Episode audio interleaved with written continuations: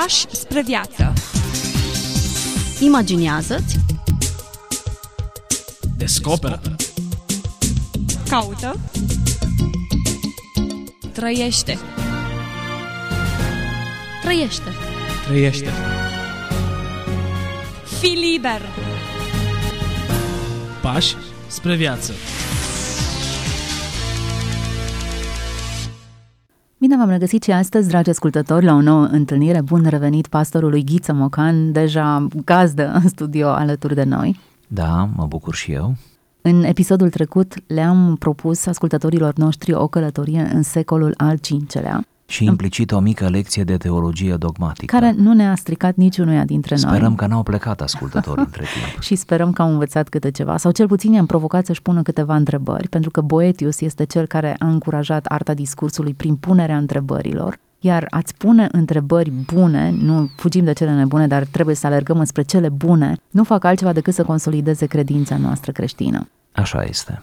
Prin urmare, să ne aducem aminte că Boetius s-a născut în jurul anului 480, s-a stins în anul 524, a avut o viață aparte și un destin aparte. Aproape mi-ar veni să zic, și poate generația tânără savurează această aplicație, um, viața lui, biografia lui este demnă de film. Probabil s-au făcut filme și eu nu știu, poate s-au făcut filme reușite, merită biografia lui un film. S-a născut într-o familie nobiliară romană, a ajuns în scurtă vreme să fie consul la Roma după ce studiase la Atena, s-a întors cu un bagaj filozofic și teologic de limbă greacă uriaș de la Atena, s-a preocupat de traduceri din filozofii greci, dar și din uh, părinții bisericii din spațiul răsăritean, a fost o punte între răsărit și apus și a avut un destin fatidic s-a stins de vreme înainte de 50 de ani și nu s-a stins cum ar veni de moarte naturală sau nici măcar în urma unei boli, ci în urma unei răutăți. El era sfetnicul împăratului Teodoric I, care avea anumite litigii, cum putem să înțelegem pentru cei din epocă, cu împăratul Constantinopolului, anume cu Justin I, care Justin I, într-o manieră radicală, declarase arianismul ca o erezie extrem de periculoasă, de gradul zero, cum am numit noi astăzi, și destituise din funcție mai mulți demnitari de la Constantinopol din cauza că aveau crezul arian, împărtășau arianismul. Teodoric era el însuși arian. În acest context, în mod gratuit am putea zice, cred că e corect să spun gratuit, fără să fi fost în fișa postului lui Boetius, află de un complot, află de o intrigă, că un prieten bun de-al lui este acuzat, nobil și el bineînțeles, este acuzat de anume legături ascunse cu împăratul de la Constantinopol, cumva în defavoarea împăratului pentru care sluja. Lucrurile acestea erau profund și rapid amendate în epocă. Și pentru că ia apărare, este acuzat de complicitate. În acele acuzații, bineînțeles că i s-au servit adesea convingerile lui, care oricum sunt anti-ariene. El deja scrisese niște, niște tratate împotriva arianismului, el apărase deja dreapta credință, prin urmare toate duceau spre o condamnare. Și Pe de altă parte, el studiase în sigur, Atena. Sigur, și el nu se de- dezicea de asta nicio, nicio clipă nu s-a dezis. Așadar, era suspectat de influența Da. Imaginați-vă, culturii este, el este grecești. profilul unui om pur, unui om curat, om mare, dar pur. Poate e bine să spunem asta, că au mai fost oameni mari de lungul istoriei care nu s-au mânjit și nu și-au trădat conștiința. Și au fost mari și au avut putere mare. Un consul era, avea o putere uriașă în imperiu. Și a fost închis vreme de șase luni, după care a fost condamnat la moarte. Și a fost ucis pe nedrept, din porunca împăratului, uh, pentru că ar fi atentat chipurile la siguranța statului, cum am spune noi astăzi, dar vremea aceea de șase luni a fost o vreme bună pentru el. Aproape tot ce a scris, a scris în cele șase luni. Și m, cea mai cunoscută operă, cel mai cunoscut tratat pe care l-am recomandat, continui să-l recomand, nu cităm din el acum, uh, este despre mângâierile filozofiei. Deci el se mângâie scriind în cele șase luni și ne lasă în acea suferință, în acea izolare atât de nenaturală pentru un nobil și ne lasă gânduri uh, superbe și reflexii superbe. Cartea este în românește, e tradusă. Noi avem în România traducători foarte buni din limbile clasice. Așadar să ne ducem la izvoare. În uh, emisiunea de astăzi ne oprim asupra unui tratat de teologie. Da, continuăm, despre credința universală. Exact, continuăm uh, lectura acestor tratate din Da. episodul trecut. vom citi mai pe sărite ca să nu expunem prea mult uh, și să profităm de răbdarea și înțelegerea ascultătorilor, așadar, înainte de a continua lectura pentru că sar peste anumite paragrafe, doresc să spun că ultima idee era cum că Dumnezeu a creat omul, spune Boetius, uh, sau pe protopărinții noștri, ca ei, înmulțindu-se și rămânând în ascultare, să completeze locul îngerilor căzuți împreună cu Lucifer. Această perspectivă este interesantă, merită reflexie, iar apoi, în tratat, cum veți vedea, continuă să vorbească despre devenirea omului în istorie, despre cădere și mai ales despre efectele căderii omului și felul în care Dumnezeu a găsit mereu soluții pentru reabilitarea acestuia. Continui lectura. Astfel, neamul omenesc, începând de la primul om și crescând necontenit, a izbucnit în certuri, a pornit războaie, a luat în stăpânire suferințele omenești, fiindcă pierduse fericirea paradisului prin părintele din tâi. Totuși, dintre aceștia n-au lipsit cei pe care Creatorul Harului i-a pus deoparte pentru sine și care s-au pus în slujba preceptelor lui și făcându-i pe aceștia părtași la taina viitoare care avea să fie dezvăluită cu mult mai târziu, deși erau condamnați prin vina naturii lor, Dumnezeu a vrut să restabilească natura lor pierdută. Așadar, lumea s-a umplut de oameni. Ce frumoasă expresie!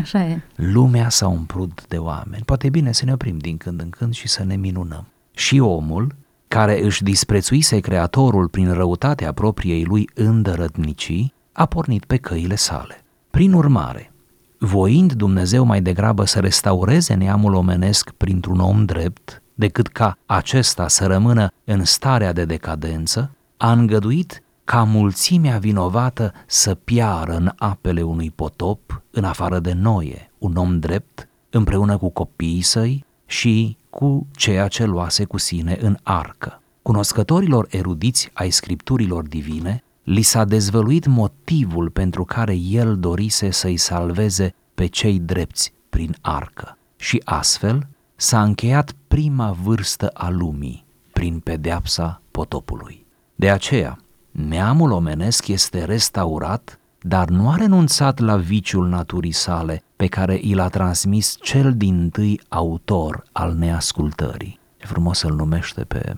Adam, cel din tâi autor al neascultării. Dureros. Deși fusese mai înainte pedepsit prin apele potopului, orgoliul său a crescut. Atunci omul, căruia îi se permisese să trăiască foarte mulți ani, și-a văzut vârsta redusă la ani puțini, iar Dumnezeu nu a mai vrut să pedepsească neamul omenesc prin potop, ci lăsându-l să trăiască, a ales oameni al căror șir de generații va da naștere neamului din care la sfârșitul lumii să poată să ni-l dea pe propriul său fiu în trup omenesc. Primul dintre aceștia este Avram. Când era copleșit de ani și femeia sa îmbătrânită, grație unei promisiuni generoase, au putut avea un fiu la bătrânețe. Acesta a fost numit Isaac și l-a născut pe Iacov, iar acesta i-a adus pe lume pe cei 12 patriarhi, fără ca Dumnezeu să-i socotească printre ei și pe cei pe care natura i-a produs de la sine.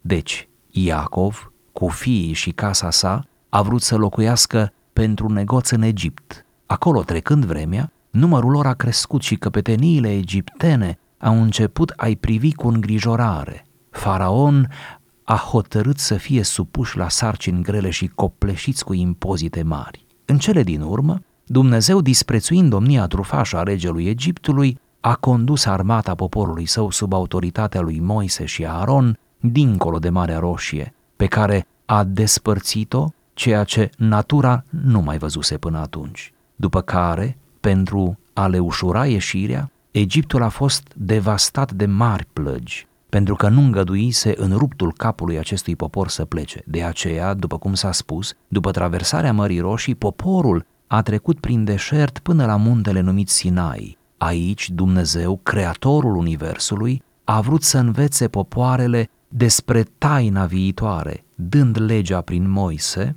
a hotărât felul în care vor trebui învățate riturile sacrificiilor și rânduite obiceiurile popoarelor și după ce au înfrânt în război multe neamuri, de-a lungul drumului lor de mulți ani, au ajuns în cele din urmă la râul Iordan, conduși de Iosua, fiul lui Navi. Apele Iordanului au secat ca și apele Mării Roșii pentru a-i lăsa să treacă și au ajuns la cetatea care se numește astăzi Ierusalim. Cât timp a trebuit ca poporul lui Dumnezeu să rămână acolo, au fost rânduiți judecători, profeți și regi, printre care, după cum citim, David din tribul lui Iuda, urmând lui Saul, a obținut primul rang. De aceea arborele genealogic al regilor descinde din el într-o succesiune neîntreruptă, prelungindu-se până în vremea lui Irod, care, după cum citim, a fost primul care a domnit, deși provenea din popoarele numite păgâne. În vremea sa s-a născut Fecioara Maria,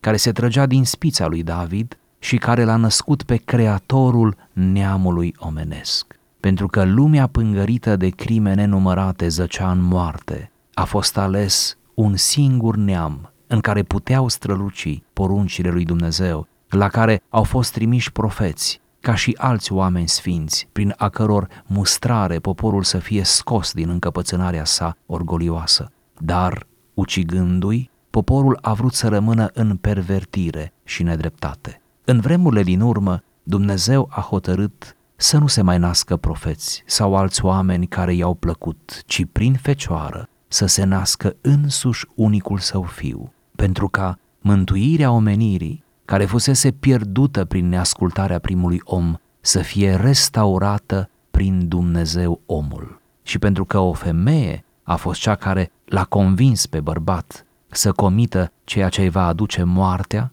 va fi această o a doua femeie care va naște din pântecele său omenesc pe izvorul vieții. Nașterea Fiului lui Dumnezeu din Fecioară nu e lipsită de semnificație, pentru că El a fost conceput și adus pe lume altfel decât în chip natural. Într-adevăr, Fecioară fiind, ea a conceput de la Duhul Sfânt pe Fiul întrupat al lui Dumnezeu. Fecioară l-a născut și fecioară va rămâne și după nașterea Fiului Său. Mai mult, unul și același a devenit fiu al omului și fiu al lui Dumnezeu, pentru ca în el, deopotrivă, să strălucească splendoarea naturii divine și să se vadă asumarea fragilității umane. Frumoasă încheierea acestui pasaj, asumarea fragilității umane. Am fost trecuți prin întreaga scriptură. Da, în câteva fraze. Puțin mai devreme, în paragraful pe care l-am lecturat în emisiunea trecută, băietul spunea că Fiul lui Dumnezeu este vizibil atât în Vechiul cât și în Noul Testament, un lucru cu care noi suntem perfect de acord și pe care îl susținem. Despre el este întreaga scriptură, pornind de la început până la sfârșit. Profeția care vorbește despre capul șarpelui zdrobit îl menționează exact pe el, această sămânță a femeii. Iată cum în contextul unor erezii era nevoie de o astfel de clarificare, iar aceeași clarificare succintă vine și sub ochii noștri acum. Așa este și este mereu actuală, aș îndrăzni să afirm. Adică nu putem adăuga nimic, nu putem scoate nimic de la această relatare a scripturilor pe care o, o vedem aici expusă. Până la urmă, urmei, aceasta este esența noastră confruntată cu oricare erezie a oricăror altor timpuri. Da, să remarcăm sub aspect teologic și apoi vom fi, sigur, mult mai aplicativi, că acești scriitori din secolul 4, 5, 6 și nu numai, dar aceștia pentru că ei în vremuri de libertate, într-o cultură deja creștină, liberă, au putut, iată, au avut răgazul, nu? Și inteligența și inspirația să așeze în cuvinte potrivite dogmele, doctrinele. De aceea facem referire la ei. Acești scriitori, când se aplicau asupra textului biblic, deopotrivă vetero și nou testamental, totul citeau în cheie cristologică. Este fascinant să observăm în acest paragraf cum Boetius, când se uită la Noe, îl vede pe Hristos. Dar nu în Noe, ci cumva îl vede anticipat pe Hristos în evenimentul potopului. Când se uită la ceilalți profeți pe care nu-i menționează, decât le spune profeți, oameni drepți, oameni sfinți, oameni aleși ai lui Dumnezeu, care au presărat neamul lui Israel și au presărat prin neamul lui Israel lumea de atunci. Când îi pomenește pe aceștia, vede în ei din nou anticipări a întrupării și a venirii fastuoase, nu unice în lume a Fiului lui Dumnezeu. și toate au condus până și în scăunarea lui David pe care îl menționează și regii și toată această genealogie a lui Isus pe care noi o avem într-o formă subcintă, cum știm în primul capitol din Evanghelia după Matei. Deci toate acestea Boetius le citește în cheie cristologică. Acest lucru să-l vedem mai mult ca o informație teologică. Ar fi bine ca noi să citim Scriptura în cheie cristologică. Nu că ar fi bine, ar fi obligatoriu, ar fi natural pentru noi ca și creștini. De asemenea, am face bine să privim spre realitatea vieții, chiar spre experiența noastră personală de viață și să o citim în cheie cristologică. Pentru că în emisiunea trecută ridicam întrebarea cui se adresează acest text. E clar că nu oricine avea acces la această informație. Ea se adresa erudiților sau oamenilor Care cheie, în primul rând știau carte. care știau carte, puteau să lectureze și să înțeleagă aceste concepte. Ele nu erau total noi, dar le expunea într-un context în care ereziile penetrau societatea. Prin urmare, oamenii care aveau nevoie de tipul acesta de lectură puteau fi impregnați de erezia ariană sau celelalte erezii menționate în textul pe care l-am lecturat în episodul trecut. Dacă Boetius ar fi trăit în lumea noastră de astăzi, eu cred că ar fi formulat exact aceleași concepte interpretate în cheie cristologică, adresându-se ereziilor vremurilor noastre, Sigur. care cuprind de la derapajele din bioetică, de la modul în care mutilăm ființa umană, negând până la urma urmei divinitatea. Și cred că ar fi avut același mesaj adresat erudiților vremilor noastre. Și la cât de harnic și aplicat a fost la vremea lui, astăzi ar fi fost inclusiv blogger. Hmm. Cred. Cu siguranță. Am blogger activ. Cred că ar fi ieșit cu mesaje video pe YouTube.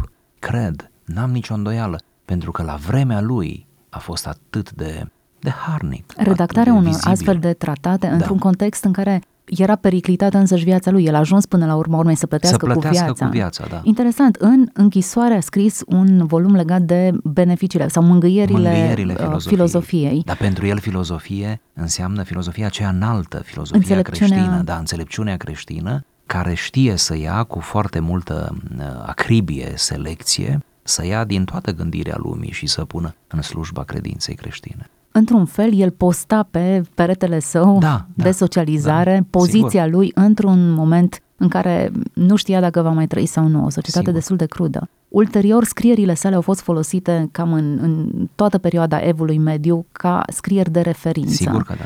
Semn că era nevoie de o clarificare de acest gen. Încet, Da. încet, teoriile și ereziile s-au schimbat cu altele, s-au stins teoriile ariene și au fost înlocuite cu alte erezii, Sigur. așa cum în zilele noastre ne confruntăm cu alte erezii și va trebui să găsim și noi Boetius ai noștri care să răspundă acestora cel puțin la fel de bine ancorați în adevărurile Scripturii cum a Da, fost și el. totuși să nu fim pesimiști. Eu cred că fiecare generație are un Boetius, zic între ghilimele, are mai mulți. și dar un are, arian. Da, și are Arie. un arie, da. Deci n- uh, să rămânem optimiști, adică noi afirmăm asta chiar uneori poate fără argumente, nu avem un argument imediat, adică să dăm nume sau dacă am dat nume, cineva n-ar fi de acord cu acele nume, pentru că poate au o culoare confesională oarecare, dar Mai bine să nu dăm nume. să nu dăm nume. Deci chiar dacă nu dăm nume, chiar dacă nu știm exact, uh, cum să vă spun, clasamentul acestor boetiu, boetius, da, boetiuși, dar ei există pentru că uh, nu se lasă Dumnezeu fără apologeți, fără mărturie, nu se lasă, nu triumfă minciuna, chiar dacă aparent triumfă, chiar dacă cantitativ triumfă, chiar dacă uneori minciuna, falsul în sensul acesta, da, erezia, are picioare iuți, chiar dacă găsește pârghii, mai ales în spațiu virtual, să se impună cu atâta forță, să zic așa, și cu un marketing perfect. Chiar dacă totuși um, glasul adevărului răsună în fiecare generație, cred că nimeni nu are un motiv real de tipul n-am știut adevărul sau n-am putut să-l aflu sau n-am avut nici măcar un context în care să am o, o anumită aplecare sau o anumită atingere a adevărului sau să aud sau... Nu, nu cred, nu cred. Nu cred că cineva se poate justifica la judecata de apoi în privința aceasta, mai ales în lumea în care trăim noi, care este, iată, actiată după informație, nu? Acum, ce putem spune?